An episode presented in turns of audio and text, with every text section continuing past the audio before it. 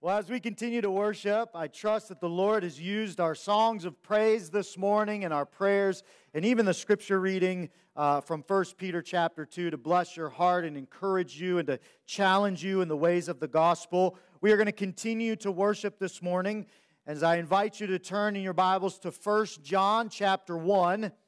We have been splitting our time together on Sunday morning through uh, uh, between working through our vision and commitments as well as working through the epistle of the Apostle John to the churches.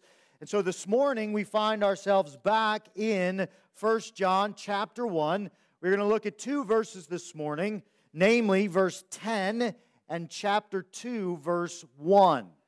So I trust that you have your Bibles this morning and that you will turn there. And as you do, let us turn to the Lord one more time in a word of prayer as we ask Him uh, to be with us now in this uh, time of opening God's Word uh, before us. Let's pray.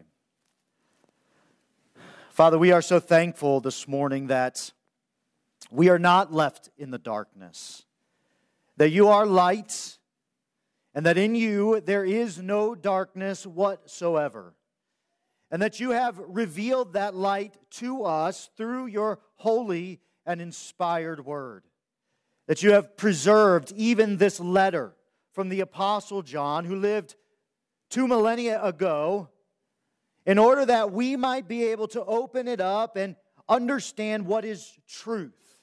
That we might un- open it up and understand what is the mind and the heart of the Lord Jesus Christ.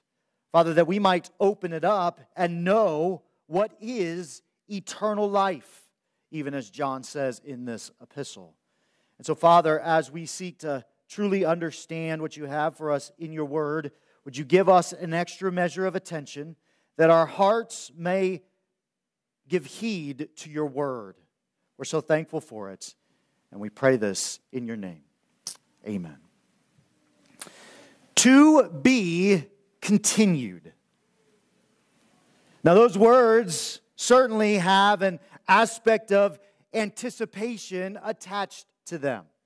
When you get to the end of a story and you read those words, to be continued, you are left wondering, well, what comes next? Things feel unresolved. Well, we left things a bit unresolved last time we were in First John. And so this morning we are going to finish up what John has to say here at the end of his first chapter as we move from verses 8 to 9 into verse 10 and even into chapter 2, verse 1. We've been working our way through this very personal and passionate letter from the Apostle John to the churches. And if you recall, the last time we were together in this letter, we looked specifically at chapter 1, verses 8 through 9. This morning, we are going to continue on from that message and look at verse 10. Now, just to review a bit, since we've been out of this book for a few weeks, what we saw in verses 8 and 9 is that we have an ongoing relationship with sin. The tenses of the verbs throughout this passage are everything, they're filled with meaning and significance. The verbs here really get to the heart of what the Spirit is seeking to communicate to us. What we noticed in verses 5 through 9 is that these verses are filled with present tense verbs, which means that John is describing an ongoing relationship with sin. He's describing something that we encounter every day of our lives in the present, not in the past, which we will look at in a second, not in the future, but now, currently, as we sit here. Maybe even some of you are distracted by the things and cares of this world. And the old nature is seeking to draw your attention away from the Word of God and to what you're having for lunch or what you're doing after the service. You see, we are constantly living in this tension of sin, of a drawing us away from the person and work of Christ. So, in order for us to somewhat review and establish the context of verses 10, uh, chapter 1, verse 10, and 2, verse 1, let us read, begin reading at verse 5. What I'd like to do is something that I did last week, or last time we were together, is to draw your attention to all the present tense verbs in this passage, and you can find it on the insert in your bulletin. Notice what John says here, beginning in verse 5. He says, This is the message we have heard from him and proclaim to you that God is light, and in him is no darkness at all. If we say we are having fellowship with him while we are walking in darkness, present tense verbs, we are lying and are not practicing the truth. Verse 7 But if we are walking in the light, as he is in the light, we are having fellowship with one another, and the blood of Jesus, his son, is cleansing us from all sin. Notice all of the present tense verbs in those verses. Verse 8 If we are saying we have no sin, we are deceiving ourselves and the truth is not in us. If we are confessing our sins, He is faithful and just to forgive us our sins and is cleansing us from all unrighteousness. You see, what the text is describing here is very practical. That is to say, that John and the Spirit through John is addressing our everyday practices. Beloved, we cannot live, that is, conduct ourselves daily in darkness and at the very same time live or conduct ourselves in the light. These two things are diametrically opposed to one another, and they cannot, no, they never will coexist.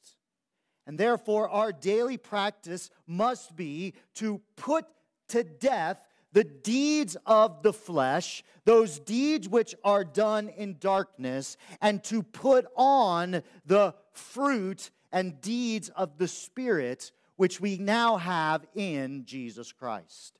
Every moment of every day, the Spirit is calling us to depend on the new creation of Christ in us to live out godly lives. But in verse 10 of chapter 1, all the way down to verse 1 of chapter 2, the verb tenses change a bit. They go from the present tense to the perfect tense in verse 10 and the aorist tense in chapter 2, verse 1. Now, I know some of you may not think that that is an important detail, but trust me when I say it is absolutely crucial to understanding what John has for us this morning. I mean, even the Apostle John thinks this matters. It's why he switched up the verb tense in the first place. Daniel Wallace, in his book, Greek Grammar Beyond the Basics, says this. You can find the quote on the insert in your bulletin. The perfect is used less frequently than the present, aorist, future, or imperfect. And when it is used, there is usually a deliberate choice on the part of the writer. John the Apostle is deliberately switching things up here in order to communicate something differently in verse 10 than he did in verses 8 and 9. Because what we learn in verse 10, beloved, if you're following along in your bulletin insert, what we learn in verse 10 is that we sin because we are sinners. We sin because we are sinners. Notice it with me again in verse 10 of 1 John chapter 1. He says, If we say we have not sinned, we make him a liar, and his word is not in us. The tense of the verb here, have not sinned, is, as I said, in the perfect tense. Now, the perfect tense is significant because John is not only looking at something that is happening in the present, he's also looking at what happened in the past in order to bring about our current predicament. One commentary on this verse says this it says, the present tense, or I'm sorry, the perfect, the perfect tense is the verb tense used by a writer to describe, hear this, a completed verbal action that occurred in the past, but which produced a state of being or result in the present. John is looking at a past action that has an ongoing effect into the present. John says, if we claim in this verse, if we claim that a past action did not occur, which resulted in our current condition, then we make God out to be a liar. Now, what event exactly does John have in mind in the past that created our current situation? Well, there are a few answers to this question, I suppose. He could be referring to the very first sin that we as individuals committed, which then caused us to be sinful. But the problem with that is that that is backwards. Because we are not sinners because we sin. We sin because we are sinners. That is to say, that our sinful nature produces itself. The fruit of the old man are all of those characteristics that we read in Galatians chapter 5 not too many weeks back. And so this can't be saying that it's our acts that make us unholy. It is our unholy nature that creates our acts. And so, what I think John has in mind here is something so much deeper and fundamental to our natures. You see, what John has in mind here in verse 10 is that original event that caused us to have a sin nature in the first place. You see, when Adam sinned in Genesis chapter 3, he plunged the whole of humanity into sinfulness. We could say this morning that we sin because we are sinners, but we are sinners because Adam sinned. Let me repeat that. It's found on the insert in your bulletin. Beloved, we could say that we are sinners or that we sin because we are sinners, but we are sinners because Adam sinned. All the way back in Genesis chapter 2, that first event which separated Adam and Eve from their most holy creator and therefore passed on to their progeny from generation to generation that very same tendency to run and hide from God. It is that very act that John has in mind in here. It is that event, that cursedness that we received because of the works of our first parents. If we deny that, then we make God out to be a liar. And why is that the case? Because God has declared that to be true and the certainty of reality in His holy and inspired word.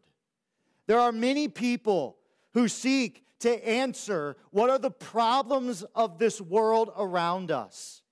But God's word gives us a proper understanding of why there is so much sin and selfishness in the world around us. It's because Adam sinned, and when he did so, he plunged the whole of humanity into sinfulness.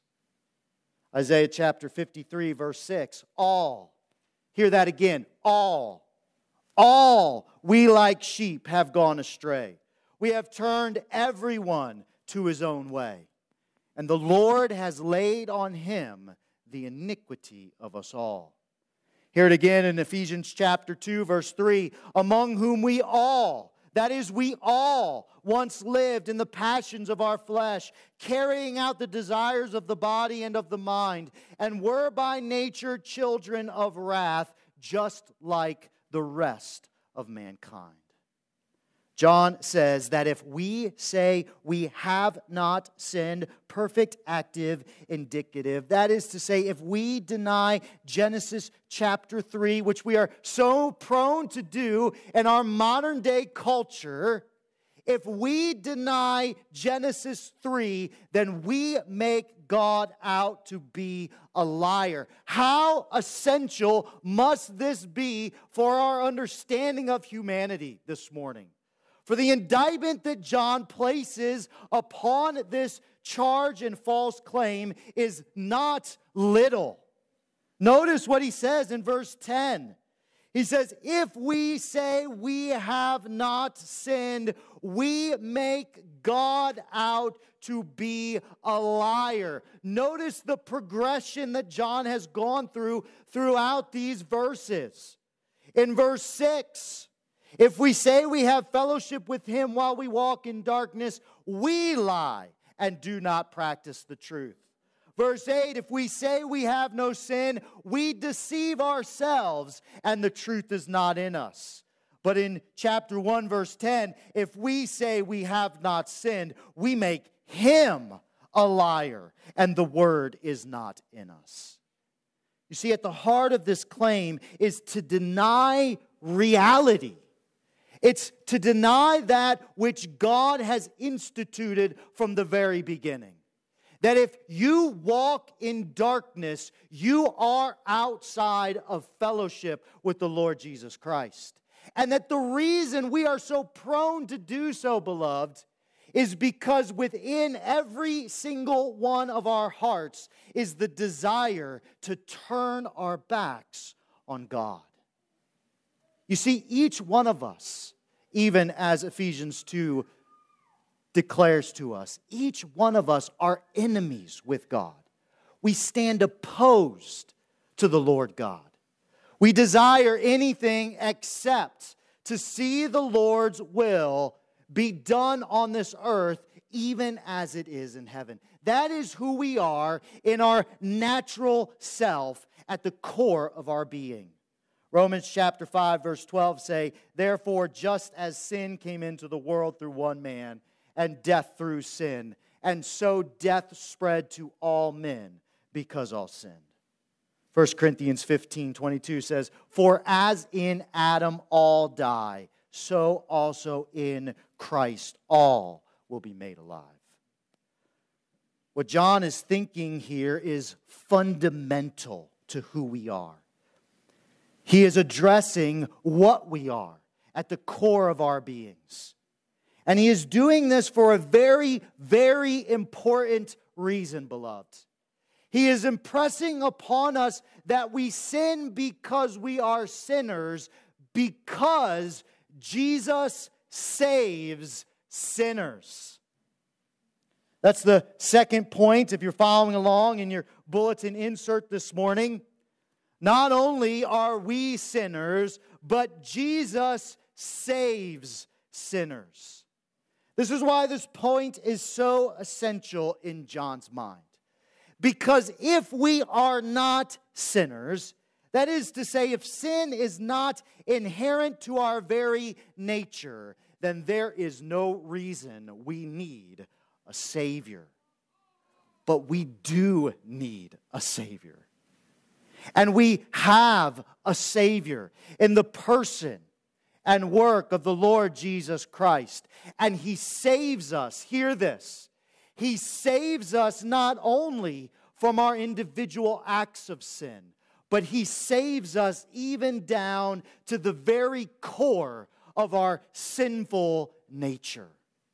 We have a blessed Savior this morning, and He saves us from ourselves.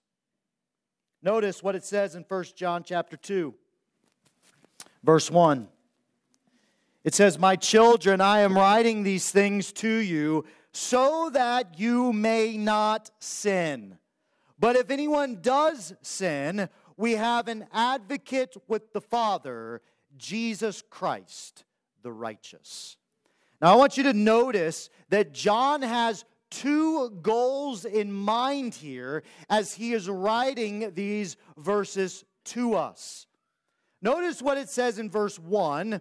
Now, I've supplied the New American Standard Version for you in your bulletin insert because I hate to say it, but I think the NASB does a better job of translating verse 1 than the ESV. And I feel like I've been saying that an awful lot lately. But what we see in John chapter 2, verse 1, notice it with me. If you're following along in the insert in your bulletin, it says this My little children, I am writing these things to you so that, remember, purpose statement. John has a lot of purpose in and through his epistle, so that you may not sin. And if anyone sins, we have an advocate with the Father, Jesus Christ the righteous. Now, the Greek word there for and in the New American Standard is the Greek word kai. Now, this word could be translated as even or also. So, John says, I am writing these things to you so that you may not sin, and also, if anyone does sin, we have an advocate with the Father, Jesus Christ. And so John is writing to two ends in this verse. He's first addressing our desire to sin. I am writing to you that you may not sin. And also, he is writing to address our acts of sin. And therefore, when the temptation overtakes you and you have a sinful and angry outburst with your child or your spouse or your neighbor, what are we to do with those things? Well, first, we have to address the root of the outburst, and then we have to address the outburst itself. John here addresses both things. Now, how does he do that? How does John address both our desire to sin as well as our sin itself? Notice it again with me in verse 1. My little children, I am writing these things to you so that you may not sin. And also, if anyone does sin, we have an advocate with the Father, Jesus Christ, the righteous one. See, beloved, Jesus, the righteous's advocacy, addresses our desire to sin as well as the very acts of sin that we do. So, what I want to do with the rest of our time this morning is I just want to explore this idea of what John presents to us as the advocacy of Jesus Christ and how that applies most specifically to our desire to sin. The word that John uses here for advocate is the Greek word parakletos. It is a compound word made up of two parts. The first being the preposition para, which means to come alongside of. The second word being the verb kletos, which means to call or to summon. And so the word itself means to call alongside of. The Logos Bible software defined this idea of advocate, and you can find the definition on the insert in your bulletin as a person who acts as a spokesperson or representative of someone else's policy, purpose, or cause, especially before a judge in a court of law. This term, parakletos, was used most often in the first century to refer to a family lawyer. Someone that you had on retainer that you could immediately call in case of legal trouble. And that that person would then come alongside of you and defend your case before a judge. And that is absolutely the picture that John is trying to paint for us here. J- Jesus is our advocate. Jesus, in those moments when we stand before the God of all the earth, or, as we'll see in a second, when our hearts condemn us, Jesus comes alongside of us and defends our case for us. John uses this term, paraclete, in another place. He uses this term, paraclete, in his gospel, John chapter 14. So if you have your Bible open, turn with me over there to John chapter 14. John chapter 14, where we see John use this word, and we get a sense of what John means by this word and how he is importing that meaning into John chapter 2, verse 1, and applying it to Jesus. Notice John chapter 14, verse 16 says this. He says, And I will ask the Father, and he will give you, notice, another helper. That word there for helper is the word advocate or parakletos. He will give you another helper to be with you forever. Jump down to verse 25. These things I have spoken to you while I am still with you, but the helper, that is the advocate, the Holy Spirit, whom the Father will send in my name, he will teach you all things and bring to your remembrance all that I have said to you. Now, notice in John chapter 14 that he calls the Spirit of God another helper. That is to say, that Jesus is our advocate, probably our primary advocate, but that the Holy Spirit also serves as an advocate for believers. You see, the ministry of the Holy Spirit is before the world. And so when the world comes in to condemn us, the Spirit comes alongside of us and He brings to our remembrance the truth of Scripture. And then we declare in those moments who Jesus is and what He has done for us.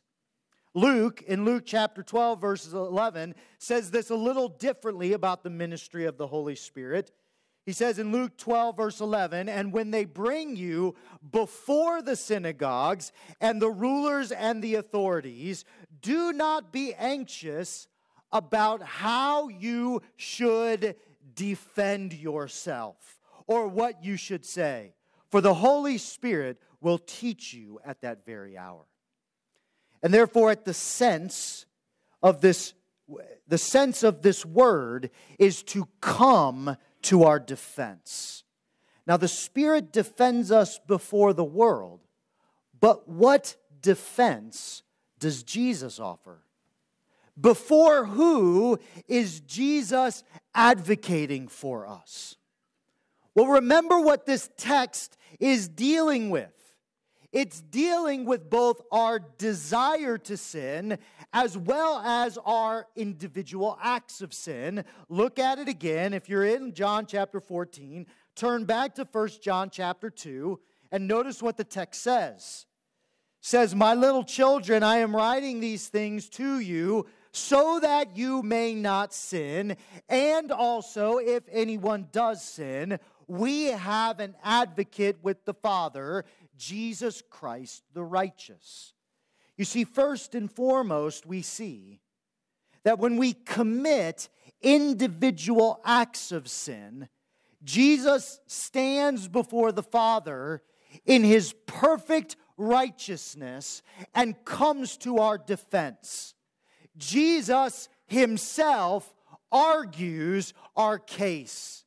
In a sense, Jesus is both judge and advocate. Work that out yourself when you go home this afternoon. Try to figure out how that all works. But what a blessed thing it is to know that we stand before the judge and the judge leaves the bench and then stands in our defense. And so, certainly, Jesus defends us before the Father. But we learn another thing about Jesus' advocacy for us in the book of First John. And I think John has this thought germane in what he says here in 1 John chapter 2 verse 1.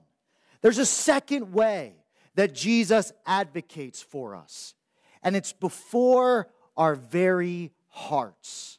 Notice 1 John chapter 3. 1 John chapter 3 verse 19.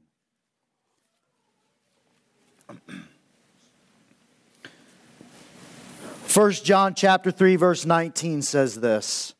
By this we shall know that we are of the truth and reassure our heart before him for whenever our heart condemns us God is greater than our heart and he knows everything.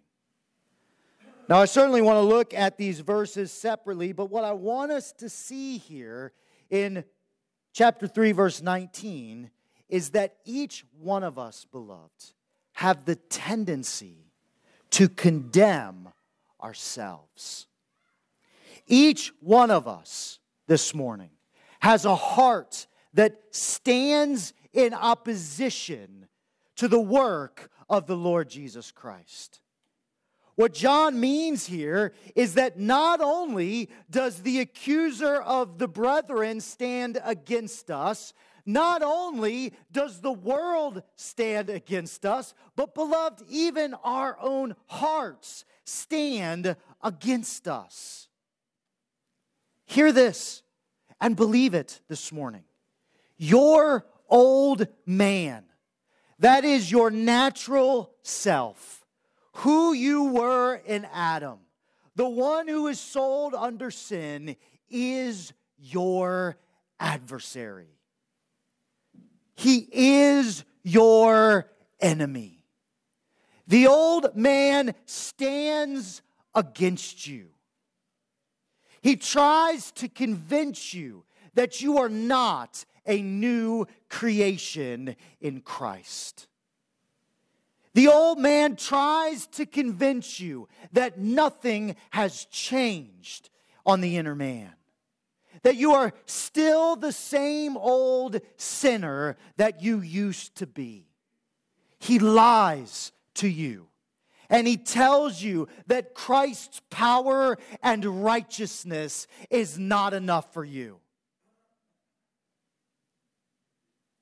And notice here that John calls Jesus Christ in those moments our advocate. Jesus Christ comes alongside us, aside us and declares to our hearts and to the world and even to the devil that he is enough. Amen. That Jesus Christ will confront our hearts when they condemn us, and He will confront the world when it seeks to persecute us. And in that great day, He will confront the adversary of them all and throw him into the lake of fire that has been prepared for him since the beginning of all things. Jesus Christ is enough.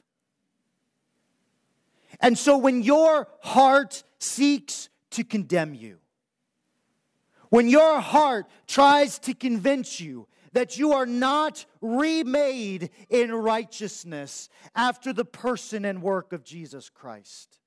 When your selfish and self centered desires try to push through, Jesus, the righteous one, comes to our aid. And he declares over us Romans chapter 6, verse 6. For we know that our old self was crucified with him in order that the body of sin might be brought to nothing, so that we would no longer be enslaved to sin.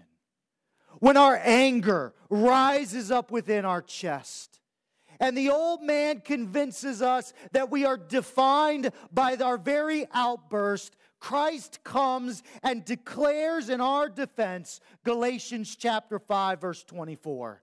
Those who belong to Christ Jesus have crucified the flesh with its passions and desires. Beloved, when we begin to wallow in self despair and despondency, bemoaning the lot that the Lord has chosen for our life, Jesus stands us up on our feet and he declares that we are to look to Christ, the founder and perfecter of our faith, who for the joy set before him endured the cross, despising the shame, and is now seated at the right hand of the throne of God. When our hearts try to pull us back into old habits and old patterns. Jesus interjects and declares Second Corinthians chapter 5 verse 17. If anyone be in Christ, he is a new creation. The old has passed away and behold, the new has come. When the flesh tries to convince us that it is by our good works and deeds that we earn our favor before God and man. The Lord comes to our defense and he declares Galatians chapter 6 verse 15, for neither circumcision counts for anything nor uncircumcision, but a new creation. Beloved, when we think there's no hope for change, that we are stuck with our problems and our struggles forever. Jesus assures us, Romans chapter 6, verse 4. We were buried, therefore, with him by baptism into death, in order that just as Jesus Christ was raised from the dead by the glory of the Father, so too we might walk in newness of life. Beloved, do you believe that this morning? Jesus Christ is coming alongside of you and he's declaring these truths over all those who have trusted in his advocating and propitiatory work. And so may our hearts believe it this morning. Whenever our hearts condemn us, God is greater than our hearts. Amen. And God knows everything. The Lord knows the transformation that He has secured in our inner man. And therefore, beloved, on the basis of Jesus Christ and Christ alone, do not let the old man condemn you. When doubts and fears arise, pick up the sword of the Spirit, which is the Word of God, and defend yourself against him. Beloved, we are in a war. We are in a war against our own sinful natures. We are in a war against a culture that is absolutely opposed to the Lord Jesus Christ and what he stands for. And above all, we are in a war with the devil himself. But we have an advocate Jesus Christ the righteous. He is able to defend you. And so trust in him. Let's pray together. Father, what a beautiful thing.